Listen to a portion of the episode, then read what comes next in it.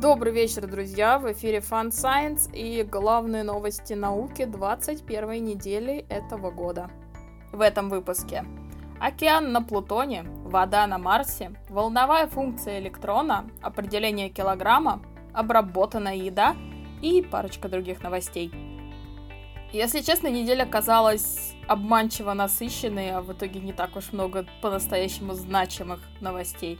Ну что, поехали. Космос.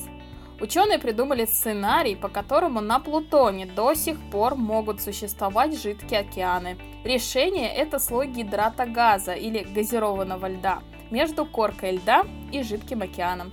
По словам авторов модели, с таким слоем процесс замерзания океана значительно замедляется со значений в несколько сотен миллионов лет до миллиардов лет.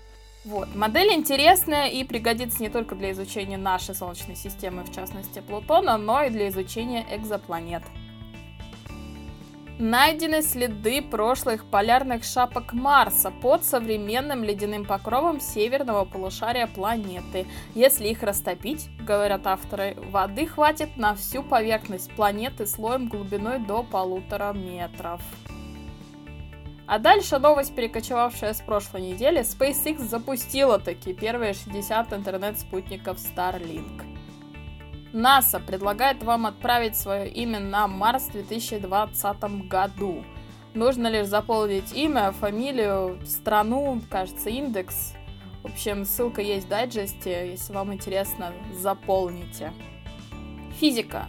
Э, наверное, самая главная новость этой недели. Ученые впервые вычислили форму волновой функции электронов с помощью квантовых точек. Помимо этого, физики научились менять направление движения электронов, меняя внешнее электрическое поле.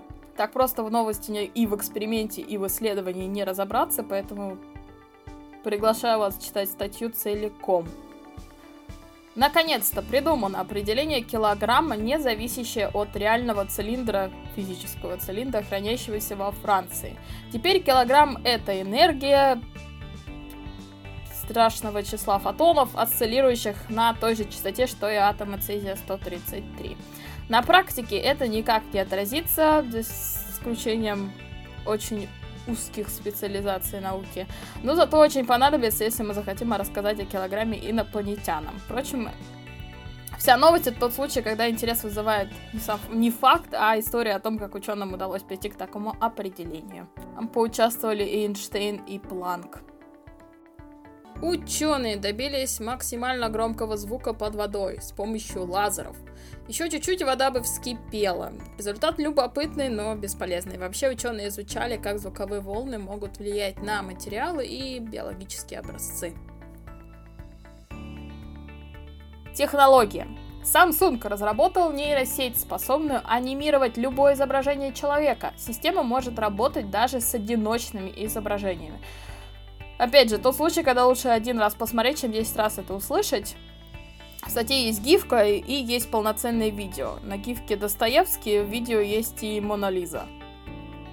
Посмотрите. Медицина. Обработанная еда вынуждает больше есть. Речь идет не только о той еде, которую готовим дома, но и о той, которая попадает к нам уже обработанной. Это консервы, макароны и так далее. Ученые провели эксперимент – Оказывается, если человек ест обработанные продукты, он съедает в день в среднем на 500 калорий больше, чем те люди, которые питаются необработанными продуктами, салатами, овощами, орехами и так далее. Проблема не в углеводах и не в жирах, а в том, что порции обработанной еды значительно больше. То есть, получается, чем сильнее вы обрабатываете еду, тем меньше объем ее нужно съедать. Вот. Кстати, это совет, который довольно просто применить на практике. Планета Земля. Согласно последнему отчету климатологов, текущий темп изменения климата приведет к 187 миллионам экологических беженцев в 2100 году. Все потому, что уровень мирового океана повысится значительнее, чем считалось раньше. Тем временем ученые предложили вместо откачки из атмосферы углекислого газа откачать метан, которого меньше, но он зато в десятки раз опаснее в плане парникового эффекта. Технологий для осуществления проекта пока что нет. Сложно вылавливать метан, в частности потому, что метана меньше. Но зато по оценке авторов идея эффективнее и намного быстрее сработает. На прошлой неделе, да, была новость, что сенфордские ученые организовали центр, который будет заниматься и рассматривать даже самые странные, безумные идеи по предотвращению мирового потепления. Сейчас я это найду. Да, на, на прошлой неделе Кембридж, в Кембридже решили организовать центр, который будет заниматься рассмотрением даже самых безумных идей, а получается на этой неделе Стэнфордские ученые предложили откачивать метан. Ну вот, время объединиться. На этом все, друзья. Спасибо за ваше внимание. До следующей недели.